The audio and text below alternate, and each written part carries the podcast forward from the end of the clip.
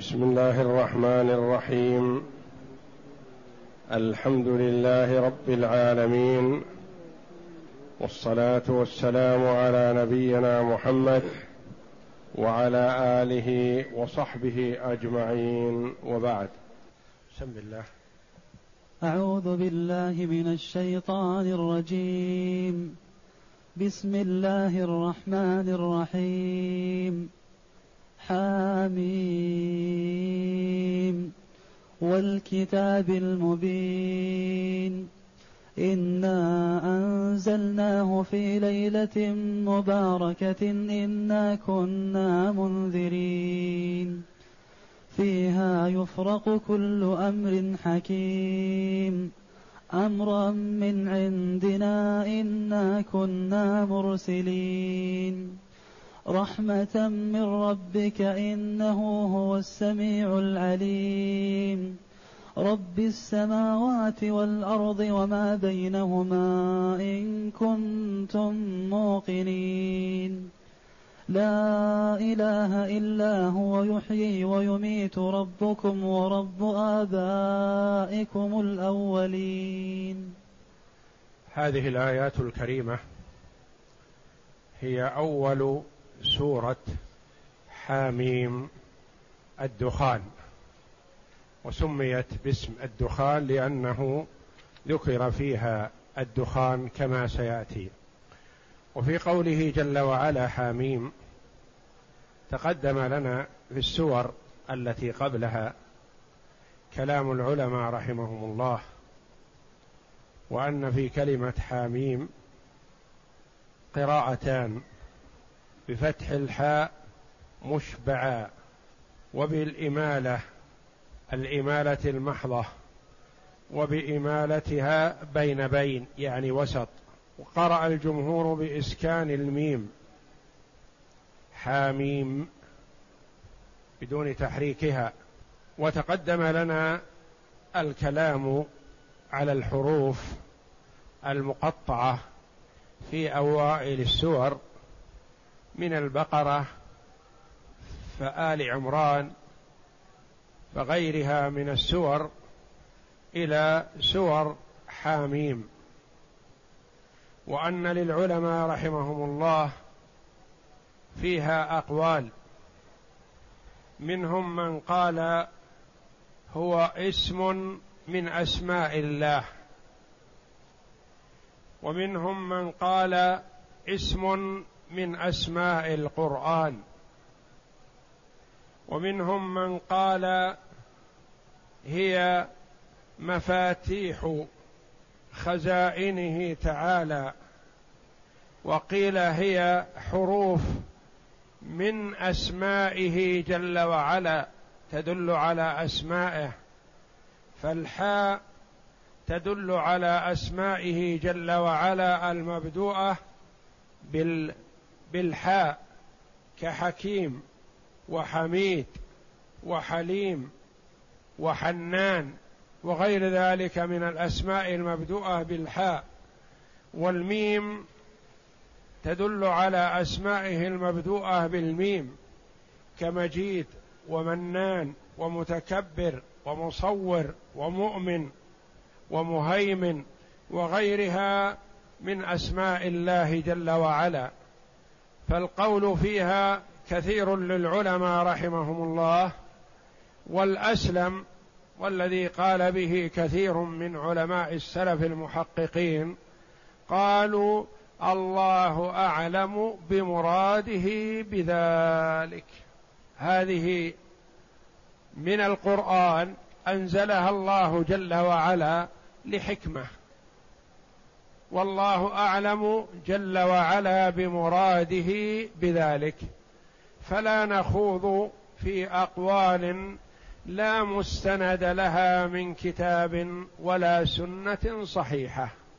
فمثل حاميم ومثل ألف لام ميم وألف لام ميم راء ومثل كاف عين صاد وغيرها من السور نقول الله أعلم بمراده بذلك. وفي قوله جل وعلا والكتاب المبين.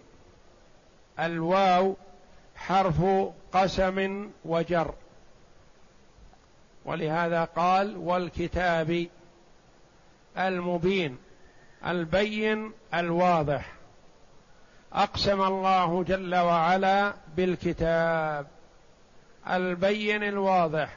وهل المراد بالكتاب القرآن خاصة كما قال بعض السلف أم المراد بالكتاب الجنس الكتب المنزلة من الله جل وعلا على رسله وهي الكتب أربعة التوراة والإنجيل والزبور والقرآن العظيم والكتاب المبين والمراد بالمبين البين المشتمل على ما يحتاجه الناس في أمر دينهم ودنياهم.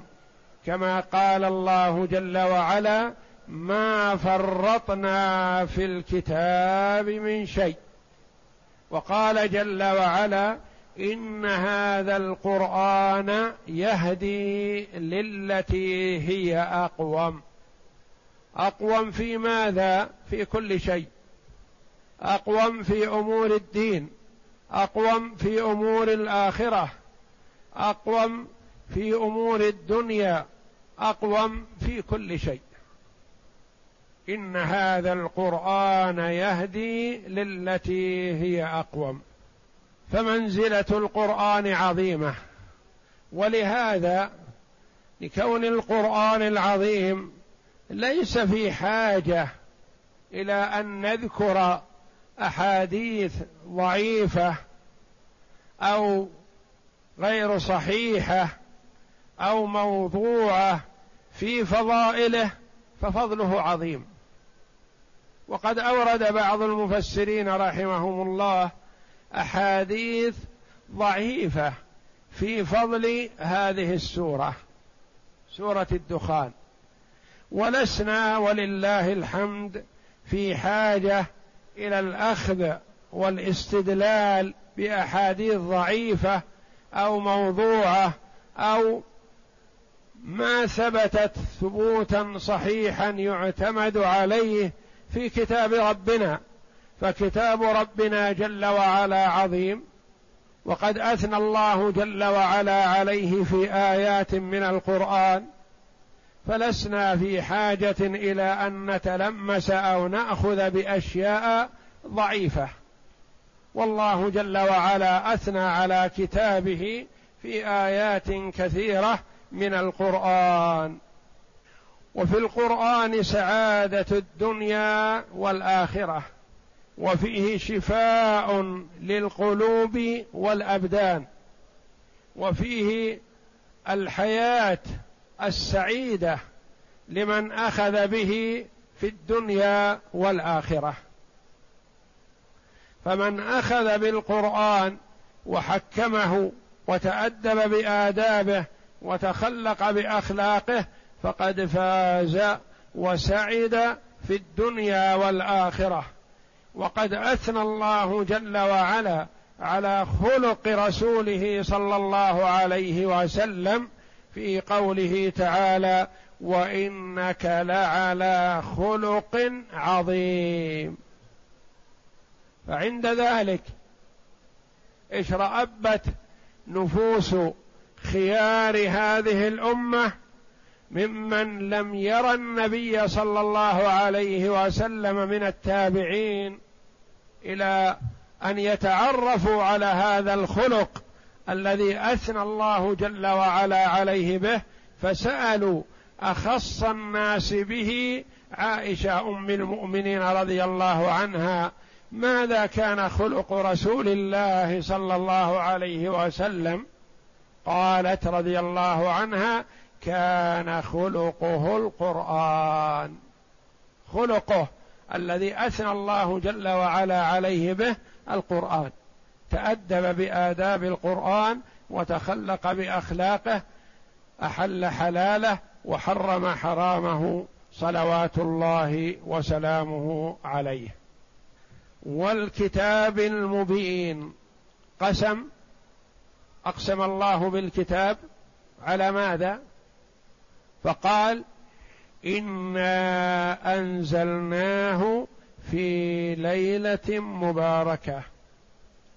كلمه انزلناه دلت على ان القران جاء من الله جل وعلا منه بدا واليه يعود.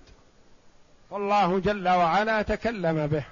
كذلك دلت على علو الله جل وعلا واستوائه على عرشه لأن النزول يكون من أعلى لأدنى. أتعرف العرب من لغتها أن النزول يكون من أعلى لأسفل. فدلت على علو الله جل وعلا كما هو ثابت بالكتاب والسنة. ولله جل وعلا العلو المطلق. يعني من كل الوجوه. العلو الكامل علو القدر وعلو القهر وعلو الذات. علو القدر فهو معظم في القلوب جل وعلا. علو القهر قاهر جل وعلا لجميع خلقه والمتصرف فيهم.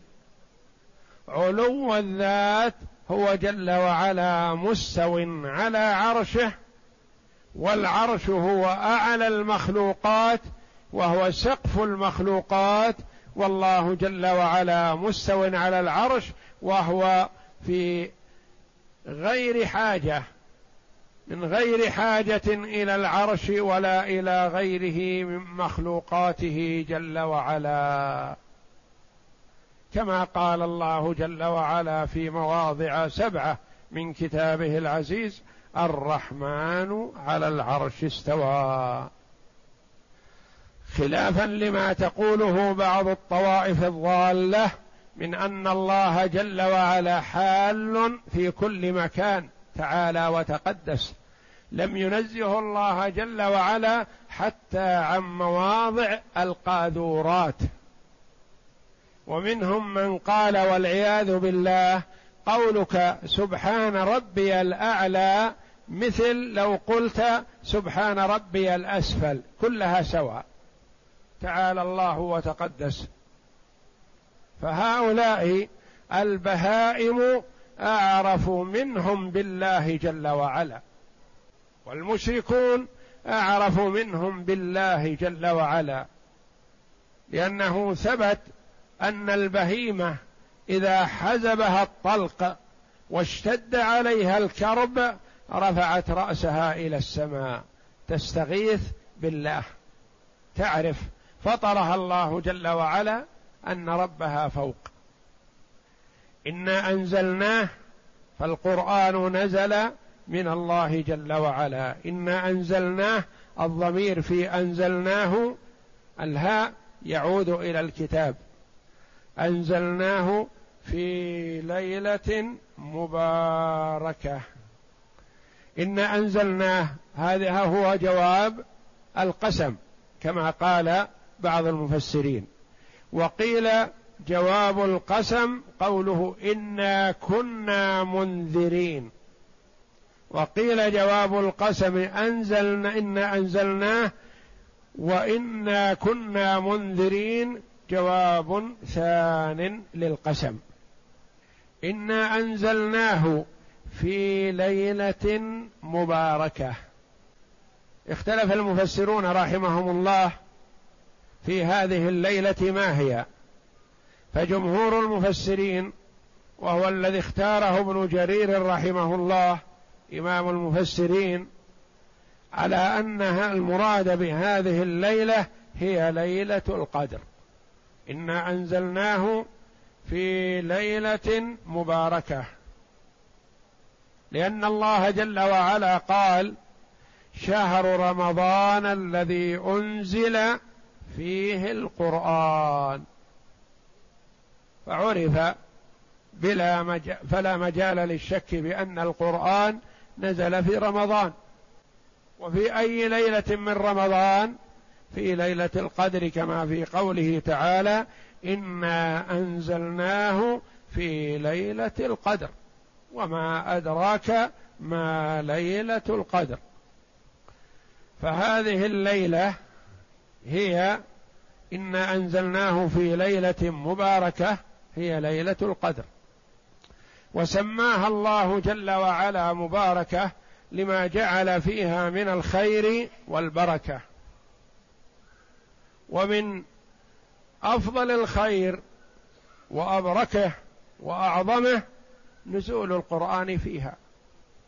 فنزول القرآن في هذه الليلة جعلها مباركة ليلة عظيمة. فيها الخير والبركة لأن في القرآن السعادة والفلاح والفوز في الدنيا والآخرة. إنا أنزلناه في ليلة مباركة صفة لليلة. إنا كنا منذرين. قيل هذا جواب للقسم دون الأول وقيل هذا جواب ثان للقسم. وقيل إن هذه الجملة كالتعليل لما سبق قبلها إن أنزلناه في ليلة مباركة كأنه قال إنما أنزلناه في ليلة مباركة لأنا كنا منذرين. قصدنا الإنذار. إنا كنا منذرين. ومن حيث الإعراب كنا منذرين كان واسمها وخبرها. الضمير في كنا نا هذا اسم كان. ومنذرين خبر كان. وكان ترفع الاسم وتنصب الخبر. فالضمير نا في محل رفع اسم كان ومنذرين خبرها إنا كنا منذرين ومعنى منذرين مخوفين. منذرين مخوفين الناس بالعقاب لمن عصى الله. فالله جل وعلا أرسل الرسل وأنزل الكتب للنذارة. وللبشارة للنذارة ينذر من عصى الله بالعذاب السرمدي المستمر في الآخرة. ويبشر من أطاع الله جل وعلا ورسله بالجنة. إنا كنا منذرين والمنذر هو الذي يخوف بالعذاب. كأنه منذر جيش يقول صبحكم ومساكم. منذر ينذر يخوف بالعذاب يخوف بهجوم العدو ليستعد القوم. يقول تعالى مخبرا عن القرآن العظيم إنه أنزله في ليلة مباركة وهي ليلة القدر. كما قال تعالى إنا أنزلناه في ليلة القدر. نعم. هذا قول جمهور المفسرين و وهو الذي اختاره جمع من المفسرين منهم ابن جرير رحمه الله. وقيل هي ليلة النصف من شعبان. نعم. وكان ذلك في شهر رمضان. كما قال تعالى شهر رمضان الذي أنزل فيه القرآن. وقد ذكرنا الأحاديث الواردة في ذلك في سورة البقرة بما أغنى عن إعادته. أنزله جل وعلا من اللوح المحفوظ على أقوال. من اللوح المحفوظ قولا واحدا على أقوال فيما بعد. أنزله إلى سماء الدنيا ثم ينزل نجوما آية آية أو أنزله من اللوح المحفوظ لكل ما سينزل في نفس السنة ثم في السنة الثانية وهكذا ينزل ما يخصها. الله أعلم بذلك. روي عن بعض السلف أنه قال إن الله جل وعلا أنزل القرآن العظيم من اللوح المحفوظ إلى سماء الدنيا في مكان يسمى بيت العزة محاذ للكعبة في سماء في السماء. أنزل الله جل وعلا القرآن منه جملة واحدة إلى سماء الدنيا ثم ينزل به جبريل عليه السلام على محمد صلى الله عليه وسلم نجوما حسب الوقائع وإجابات للأسئلة وتوجيهات للنبي صلى الله عليه وسلم وتشريع للأمة. كما قال الله جل وعلا ولا يأتونك بمثل إلا جئناك بالحق وأحسن تفسيرا فكلما سئل أو طلب منه شيء صلى الله عليه وسلم أنزل الله جل وعلا جوابه في كتابه العزيز. نعم. ومن قال أنها ليلة النصف من شعبان كما روي عن عكرمة فقد أبعد النجعة فإن نص القرآن أنها في رمضان. والحديث الذي رواه عبد الله بن صالح عن الليث أن رسول الله صلى الله عليه وسلم قال تقطع الآجال من شعبان إلى شعبان حتى إن الرجل لينكح ويولد له وقد وقد أخ وقد أخرج اسمه في الموتى فهو حديث مرسل ومثله لا يعارض لا يعارض به. فهو حديث معلول فلا يصح أن يعتمد عليه في على خلاف ما ثبت في القرآن والسنة. ف الانزال والتشريع وما يحصل في ليلة القدر سوى السعادة والشقاوة. السعادة والشقاوة هذه منتهى منها من أول. حينما يرسل الله جل وعلا الملك فينفخ الروح في الجنين ويؤمر بكتب أربع كلمات اجله وعمله ورزقه وشقي أو سعيد. إنا كنا منذرين أي معلمين الناس ما ينفعهم ويضرهم شرعا لتقوم حجة الله على عباده وقوله فيها يفرق كل أمر حكيم. فيها الضمير في فيها يعود إلى الليلة والخلاف فيها كما قال ابن جرير رحمه الله كالخلاف في الليلة السابقة أهي فيها ليلة النصف من شعبان أم ليلة القدر؟ والجمهور على أن المراد فيها ليلة القدر فيها يفرق يعني يبين ويوضح كل أمر حكيم أي محكم. يقال فرق هذا الشيء بمعنى بينه ووضحه. فيها أي في هذه الليلة يفرق كل أمر ووصفه بأنه حكيم لأنه من عند الله جل وعلا ولا يأتي من الله جل وعلا إلا المحكم. أي في ليلة القدر يفصل من اللوح المحفوظ إلى الكتبة أمر السنة وما يكون فيها من الآجال والأرزاق وما يكون فيها إلى آخرها. وهكذا روي عن ابن عمر وأبي مالك ومجاهد والضحاك وغير واحد من السلف. وقوله أمرا من عندنا أمرا منصوب بيفرق. في قوله فيها يفرق كل أمر حكيم أمرا. بمعنى فرقا لأن فرقا وأمرا اختلف لفظهما ومعناهما واحد.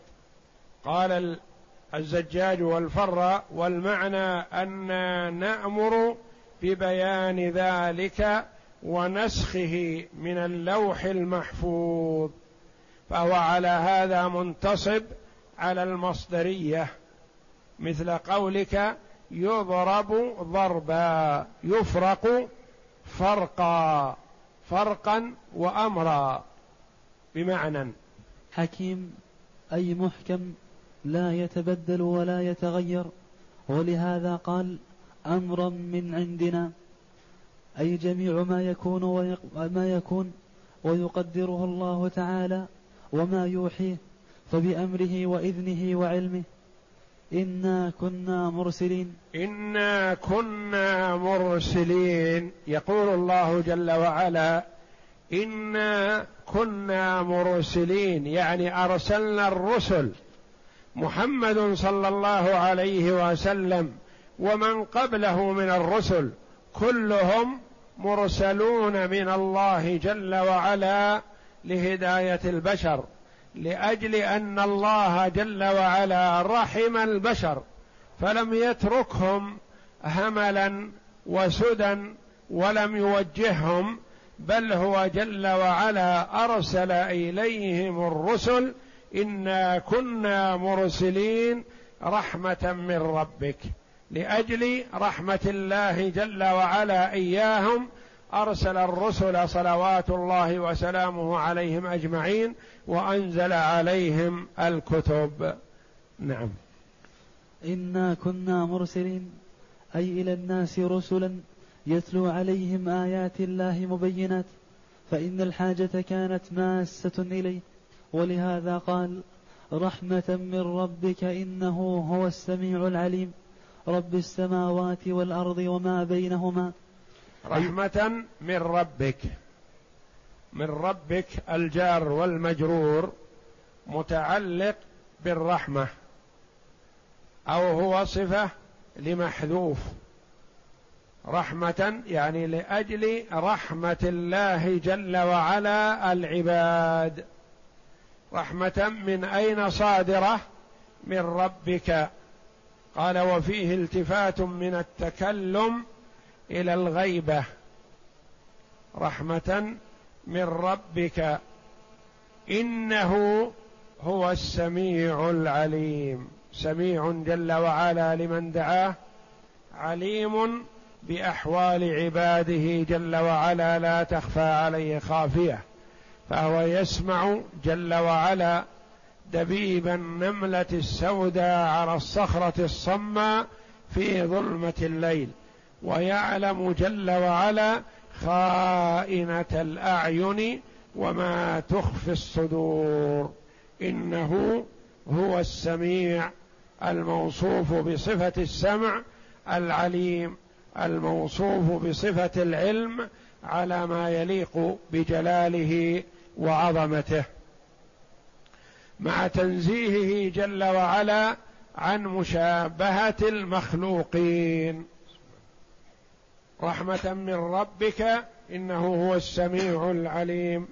رب السماوات ورب السماوات قراءتان مشهورتان وكلاهما صحيحتان سبعيتان كما قال ابن جرير رحمه الله.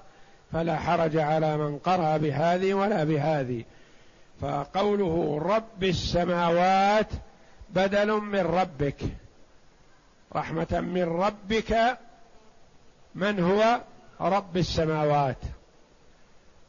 وعلى قراءة الرفع رحمة رحمة من ربك إنه هو السميع العليم. هو رب السماوات. رب مبتدأ وخبره ما بعده أو هو خبر لمبتدأ محذوف تقديره هو رب السماوات. نعم. رحمة من رب الذي أنزل هذا القرآن هو رب السماوات والأرض وخالقهما ومالكهما وما فيهما إن كن هذا دليل على كمال غناه جل وعلا. وأنه ليس بحاجة إلى البشر فهو رب السماوات والأرض وما بينهما وما فيهما وهو غني عن خلقه جل وعلا. ولم يأمر جل وعلا بالطاعة لينتفع بذلك ولم ينه جل وعلا عن المعصية لأنه يتضرر بها فهو جل وعلا لا تنفعه طاعة المطيع ولا تضره معصية العاصي وإنما طاعة المطيع لنفسه ومعصية العاصي على نفسه. ففي الآية الدلالة على كمال غناه وأنه ليس بحاجة إلى الخلق وأن الخلق هم الذين بحاجة إليه سبحانه وتعالى. نعم. إن كنتم موقنين أي إن كنتم متحققين. ثم قال لا إله إلا هو يحيي ويميت. ربكم ورب آبائكم الأولين.